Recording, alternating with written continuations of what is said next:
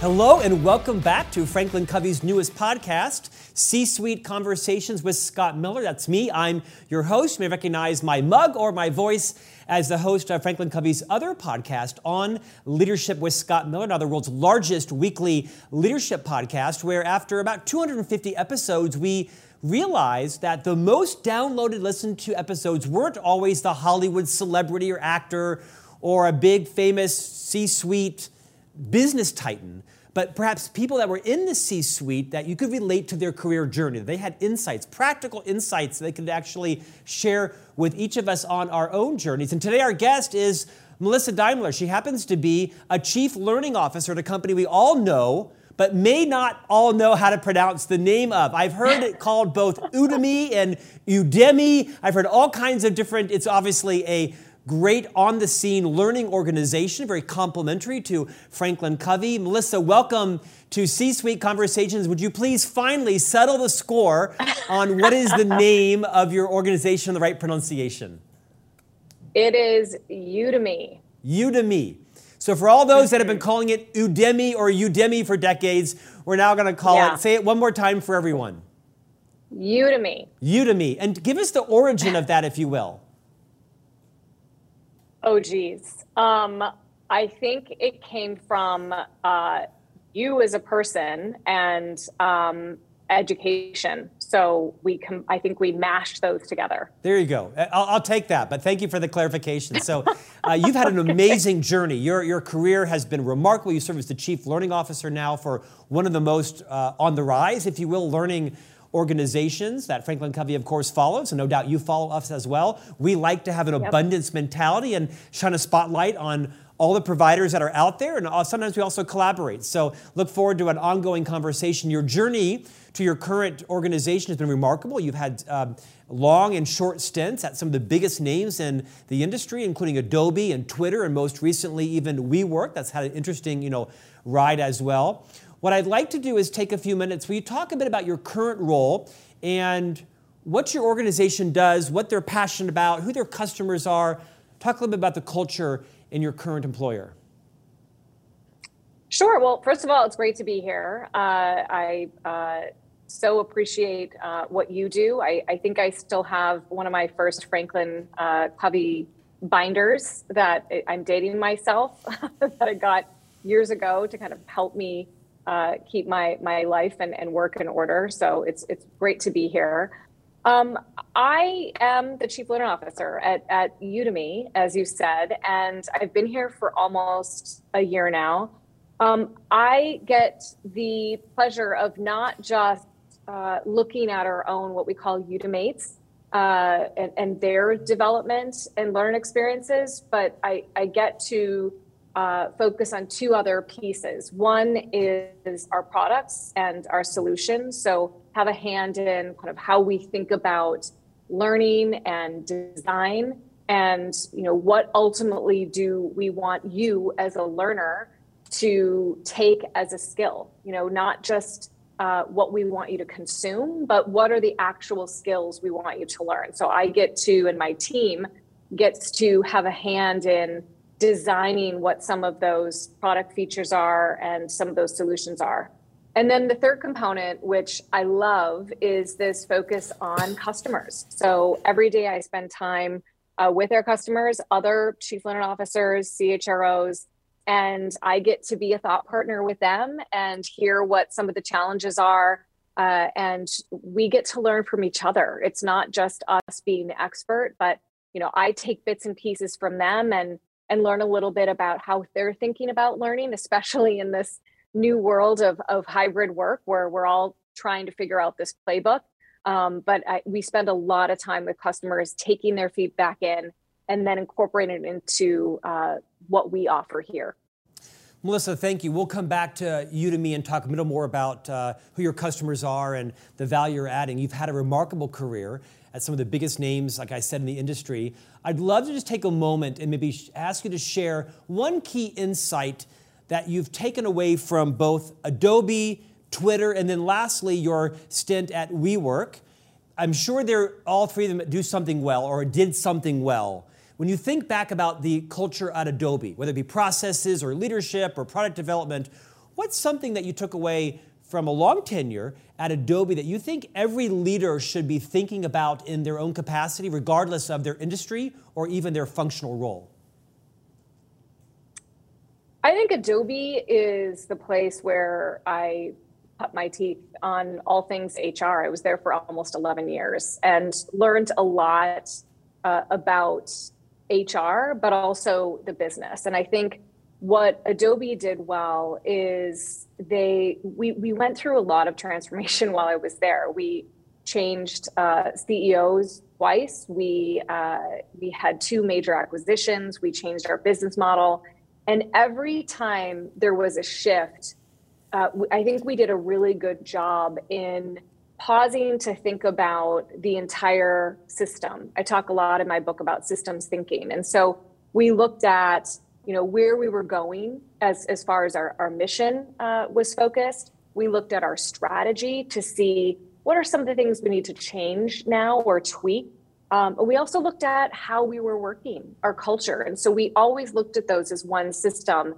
Um, we also with that looked at uh, our leaders and what do we need to do to help them continue to grow as as leaders as we evolve as an organization. So that was a big uh, foundational uh, piece of learning that I got from Adobe. And I think they still do that well today is connect all of those pieces as they continue to grow.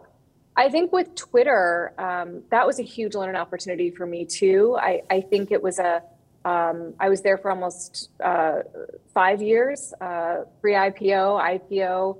Uh, I call it the glory years.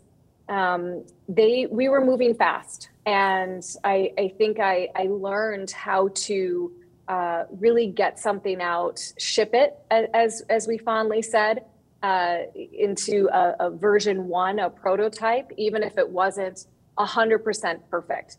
And so, you know, how do you continue to uh, innovate and create and design together and get something in front of our customers, even if again it's not perfect, but we know it's better to get that in front of them and iterate along the way. So that was a skill and a practice that I, got from Twitter. I think WeWork, I can say now, was a great learning opportunity for me to reinforce how important culture is. Uh, it was a huge impetus for me to to write the book and uh, really help everybody uh, realize a lot of us in HR know the value of it, but it is a strategic lever, I believe, in having a successful business. And if you're just focused on uh, the strategy and the business and the revenue and making money, and you're not focused on you know how people are working and practicing some of those values, a lot can collapse beneath you. Um, so a, a lot of good lessons from WeWork as well. Melissa, let's talk about uh, capabilities, skill capabilities in 2022. You're the Chief Learning Officer at Udemy. You know a lot about what's uh, in demand in terms of jobs and job skills. Obviously, you have both a B2C and a B2B channel, both growing mm-hmm. quite substantially. What do you think, independent of job function, what do you think are the most important skills, capabilities that knowledge workers need today, whether they're an engineer or they're in HR or supply chain or they're working in the lunchroom, whatever they're, regardless of agnostic their job, what are the most important capabilities you see on the map right now? I think, well, we just came out with our latest uh, workplace learning skills index, and it was interesting to look at some of the skills that people are, are consuming most and it was similar to what we found with our annual uh, um, report last year. And I describe it as kind of this this balance between, uh, you know, kind of being forward thinking, really focused on uh, strategy and what's next longer term, and also being efficient and being able to respond to what's right in front of you. Um, so we saw a lot of people uh, consuming classes around efficiency and um, productivity, uh, which which you know well, um, but also how to be a strategic thinker. Um, you know, how do I put together? Uh, I think there was another one called um, uh, strategic mapping. And so there's this kind of um, uh, polarity between, you know, kind of uh, strategic thinking and short-term thinking and, and being effective. And I don't think it's one or the other. I think in the last couple of years, we've realized we have to have both and we have to be agile. We have to both look at what's coming at us day to day and how do we plan for that, but also how to be a longer term thinker. So that that has been a huge trend uh, that we've seen from a from a leadership standpoint for sure. Um, I would say some of the other skills, uh, you know, we've we've heard a lot talked about. I mean, the digital skills, and you know, to your point, whether or not you're you're an engineer or um, you know you're coding for a living, I think just understanding more about some of the the digital skills we need um, to to be prepared for future technologies is also also really critical. So we've continued to see um, things like cloud computing, um, AWS uh, certifications on the rise. Um, so I, I again, I, I would say this balance between you know leadership development and leadership skill sets, and also being savvy on digital skills and technical skills. Speaking of leadership skills, I think I read recently you penned a Forbes column or article where you basically kind of had a call to action for leaders and their need to move perhaps from communication more towards empathy. And it's a word we hear a hmm. lot right now, right? Empathy as a leadership competency, especially you know, post-pandemic, if in fact we are post-pandemic. Are they mutually exclusive? How are they different? How do you define maybe that move from communication towards empathy?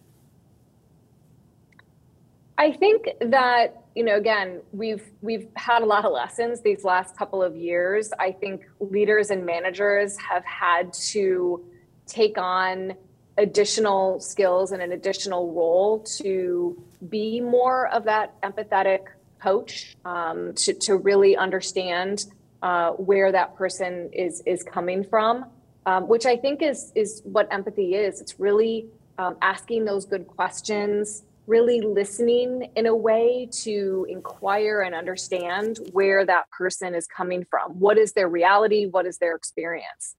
And so I do think um, empathy is a leadership skill that um, you know we haven't we haven't really talked about that uh, as much uh, in my career um, than we have in the last couple of years. So um, being able to again um, really understand holistically more about your employee.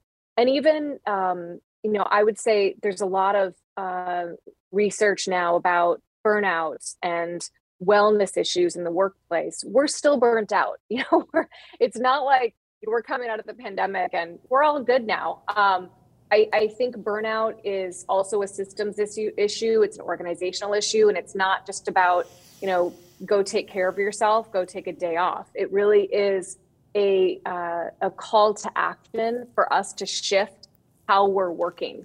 Um, and again, part of that in, in how we're working is, is how we're leading. In your 20 plus long career, where you started in human resources and now you're sort of crescendoing into you are in the chief learning officer spot. As you look back at the careers of colleagues around you that were disrupted, flamed out, or were ended because of behavior, what are some of the leadership competencies that those people lacked or knew about but didn't employ or took, took you know, license with? Are there some defining leadership skills that you have found are pretty consistent in people's careers, either not moving forward or being um, hijacked or ended outright? I, I think one of the lessons or you know opportunities we had over the last couple of years from the pandemic is that a lot of what we knew worked with leadership development got amplified. Um, so I, I, think some of those skills like accountability um, like uh, clarity around what it is we're trying to do here uh, is a is a skill that we may have been able to get away with and been a little sloppier when, when we were all together, you know, when most of us were together in an office, um, because we had an opportunity to say, hey, you know, Scott, I, you know, I forgot to ask you, or what, what's going on with that one project, or who's supposed to make that decision? So I, I think the leadership skill around driving towards clarity and mm. accountability and making sure everybody understands what their role is, who the decision maker is, what the ultimate outcome is for this project, when we're shifting strategy, what are we taking off? So there's a um, a clarity and um, a, a call to action for your systems to be clean uh, and everybody to be clear on you know kind of what it is they're doing so so that's a, a big piece that um, I, am seeing and I, have seen leaders kind of using your words uh, flame out when they're when they're not as focused on that accountability piece um, I, I would say the other piece is um, you know, relationship building and looking at not just relationship building in your function, but as we're all working in this hybrid environment, how do we make sure that we're working cross functionally? Um, a lot of companies that, you know, a lot of leaders who are listening to this are, are global leaders. So, how do we make sure that we're, um, you know, connecting with our global colleagues, that we're, again, having clarity around um, who's supposed to be doing what in those in those global projects. So um, being able to cut through some of those silos that start to be created as companies get bigger, I think is a, a really key skill to continue to hone. Well, well said. Let's talk a bit about culture. You've recently released a book, I think, titled Reculturing, and I'm fascinated mm-hmm. to read this book because uh, I lead a team. It's a small team, about 10 people.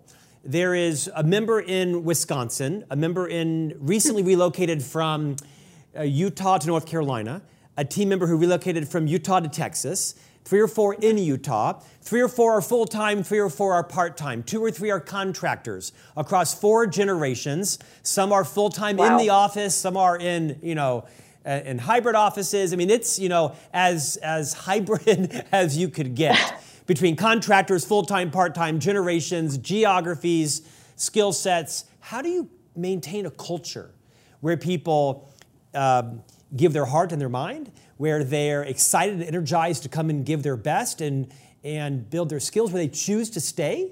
Where they say no to LinkedIn offers every day. In 2022, how do you build a culture, reculture yourself to make sure that you're doing your best to inoculate your team against all the professional overtures, but also create a place where people don't feel burnt out. They feel like their wellness is important. And to, your, to quote you, they're focused on clarity and getting the job done. It's a tall mm-hmm. order right now. Mm-hmm. Mm-hmm. It is a tall order right now.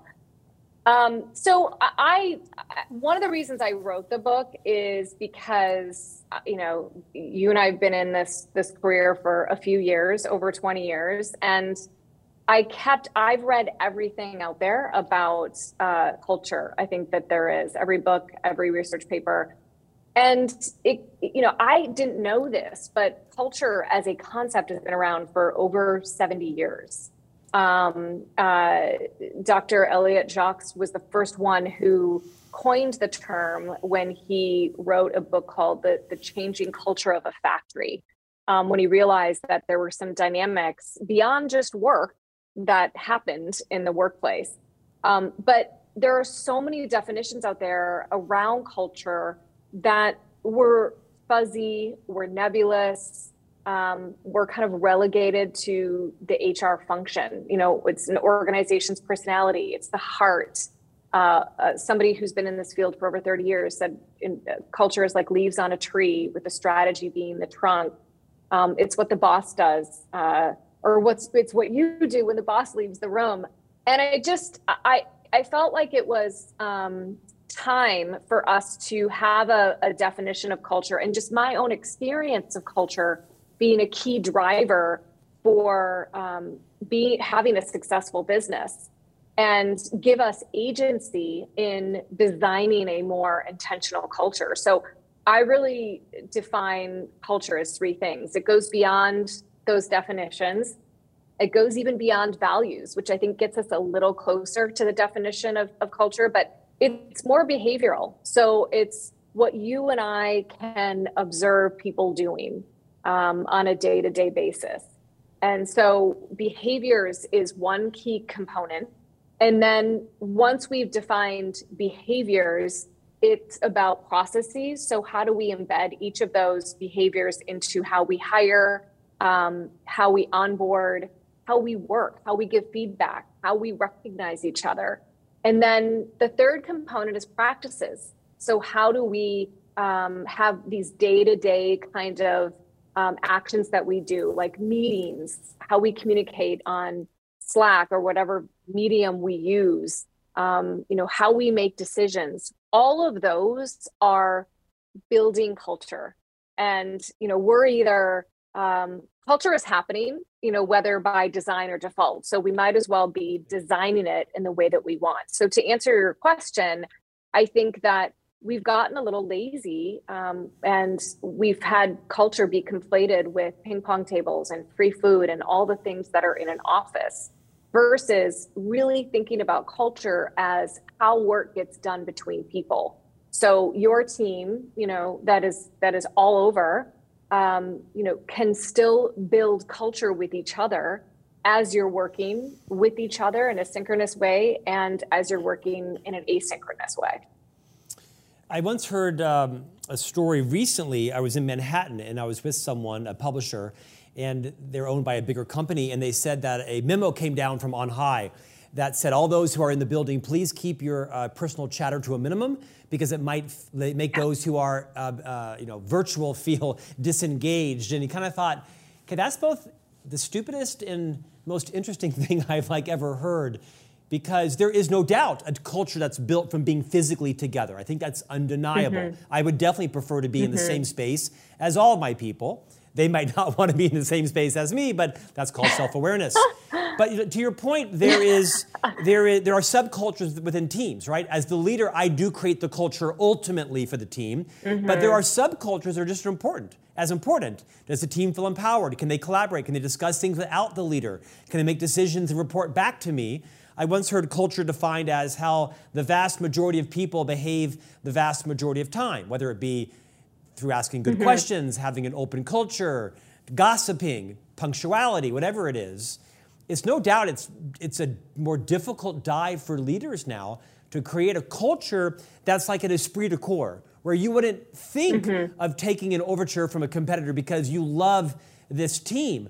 Any suggestions as you speak to leaders What's something you could do today to help to inoculate your team against an overture or just to make sure they feel valued and that they recognize you care about them more than just what they can do for your company or your own career?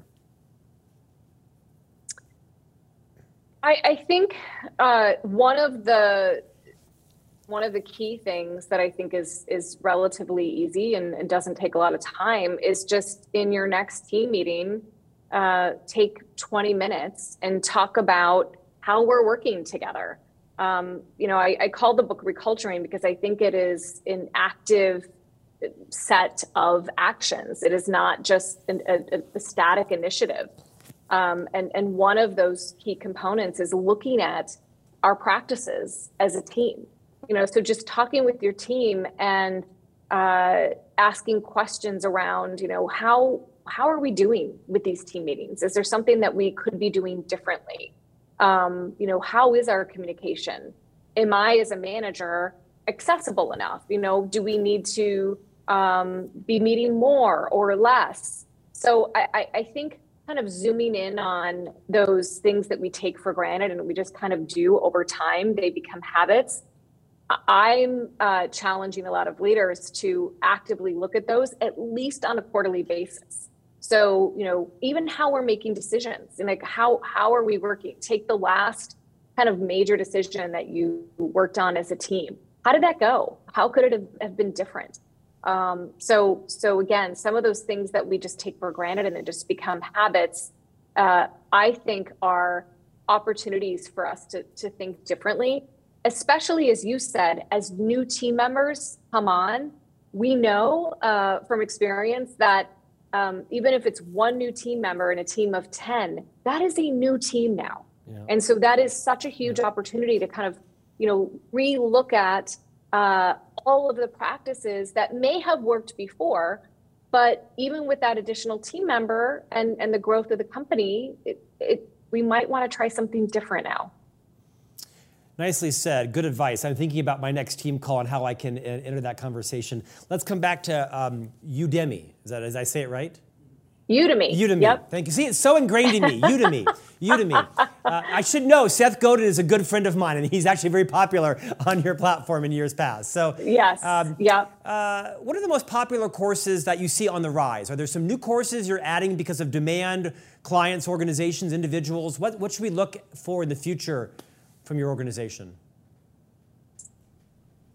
Yeah, I mean, I, I think you uh, already covered it. I mean, I, I, think from a leadership perspective, we're seeing different skill sets that uh, people are needing throughout their organization. So, um, you know, I, have always believed that good leaders and managers are coaches, um, but I but I think more and more uh, things like what we talked about before, empathy and being able to ask questions and um, listen, actively listen to your employees are, are all skills that, that we're continuing to see.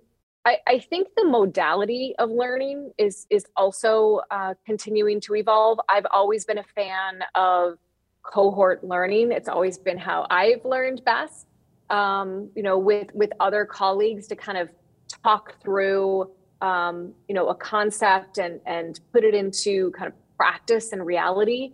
Um, so we have seen a lot of our our cohort offerings um, you know continue to have more interest because um, I, I think people are realizing especially in this hybrid world now there is an opportunity to um, have learning experiences uh, that are interactive that um, provide opportunities to talk with each other, to learn something new um, through our computer.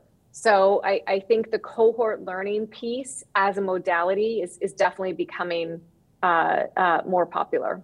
Expand on that. There's a nerd term we call cohort based learning. Those who may not be in the learning mm-hmm. suite or human resource suite. What does cohort based learning mean and look like? And how would you expect a customer of yours to be adopting that? Yeah, so cohort based learning is uh, when you have a uh, group of people, a group of employees coming together, um, likely in a similar situation. So hmm. um, it could be uh, people in uh, the same function. Um, you know, in, in past lives, we've often had uh, cohorts for directors, you know, that bump from the senior manager level to a director. Or it could be um, individual contributor moving up into a leadership of people. Exactly. Yeah. That's another yeah. another mm-hmm. good example. Um, but people with kind of similar context, if you will, and bringing them together to learn a, a variety of, of different things that are important for that for that role um, and then being able to talk with each other in an asynchronous or, or synchronous way. So we actually have a platform where um, you can go in and ask questions, uh, have some reflection, uh, uh, tag people in, um, you know, kind of validating what they said or ask questions. Um, and then throughout the experience, we also have synchronous live opportunities to talk to a moderator and to to learn different things. And then to bring in and and this is i think the key component that people really like um, reality you know because we all know that the theory and the books are are good and the concepts um, are nice but then when you throw in uh, what's actually happening and you're able to talk that through uh, with with fellow colleagues and a moderator I think that's where some really good learning happens. You know, so you might learn something around um, how to delegate um, and uh, you know get clear on you know kind of your barriers to delegating, and then you go try some of those things the next week. Some things work, some don't, but you might bring that back to the group and say, "Hey, uh, here's what happened. You know, I'm, I'm, still struggling with this. What do you think?" Um, so I, I, think it's a um, it can be a week long, it can be two weeks. Some of our cohort learning modules are as long as five weeks. um, on, on a, a variety of different topics. But again, I think the whole point of it is to build that community uh, with people who are uh, in similar uh, contexts or, or situations as you and be able to kind of have a mix of mm. uh, theory as well as reality and practice thrown in. Uh, last question before we let you go. Uh, every organization is recognizing that they have a more sort of transitional workforce, right? If you can keep someone for 18 months, that now is a career, right? 25 years for me at Franklin Covey, nearly, nearly mm-hmm. almost 12 for you at one of your That's previous amazing. employers. I know it's mm-hmm. amazing. Mm-hmm. Yeah. Um, bless them for keeping me so long. Uh, yeah. what does the role? What role does learning and development play in an increasingly transitional, transitory workforce? You have leaders that say, "Well, gosh, why should I even invest in people? They're only going to be here for 14, 16 months, 18 if I'm lucky." Of course, it's a short-term thought. Any insight on the, the paradigm, the mindset that leaders, mm. C suite leaders, should have as it relates to making investments in your employees, recognizing that they may or may not last anywhere close to what you hope they will inside your company? Hmm. Yeah, I mean, I, I, I think Scott, I, I, what I've realized uh, is that the employer-employee contract that we knew earlier in our career yeah, has right. has changed quite a bit. So it used to be, you know, I hope I can learn a little bit. I hope I can develop uh, a little bit. And now that is not a hope. That is a must have. That is not a nice to have. It is a demand for every employee, ex- an expectation coming into any organization. I'm having conversations and interviews now with with uh, candidates about what they could potentially develop, what skills that we would uh, uh, support them in, in developing. Um, and so I, I, think this idea that and, and understanding that, that that is something every employee expects is the first thing. And being able to intentionally help employees figure out, you know, what are some of the skill sets we need you to have as an organization? You know, so for you to be successful, here are some skills that that you need in order to be recognized, in order to get you know, an expand, expanded scope. Maybe that means a promotion uh, down the line, not in a couple days, but maybe in a couple years.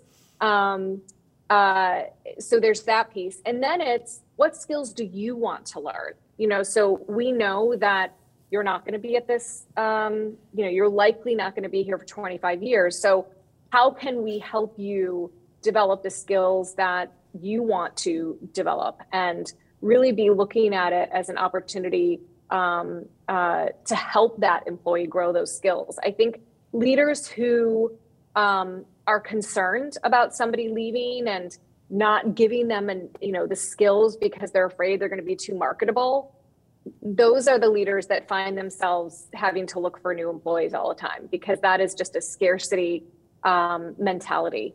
Um, so I, I, think the leaders who are intentionally developing in their employees, having those development conversations on a regular basis, not annually, not even quarterly, but you know, monthly, um, to figure out what skills you want to have, and then as a leader, um, helping to provide those opportunities formally and informally. I'm always looking for ways for my employees to, you know, get in front of the executive team or, you know, practice um, decision making on some decisions that we're trying to, to create in our own teams. So, finding ways to help employees develop those skill sets are the kinds of leaders that um, employees will, will stick around for. Melissa Daimler, Chief Learning Officer at Udemy. Did I get it right that time? You did. Fifth time's, a, times charm. a charm. Fifth time's a charm.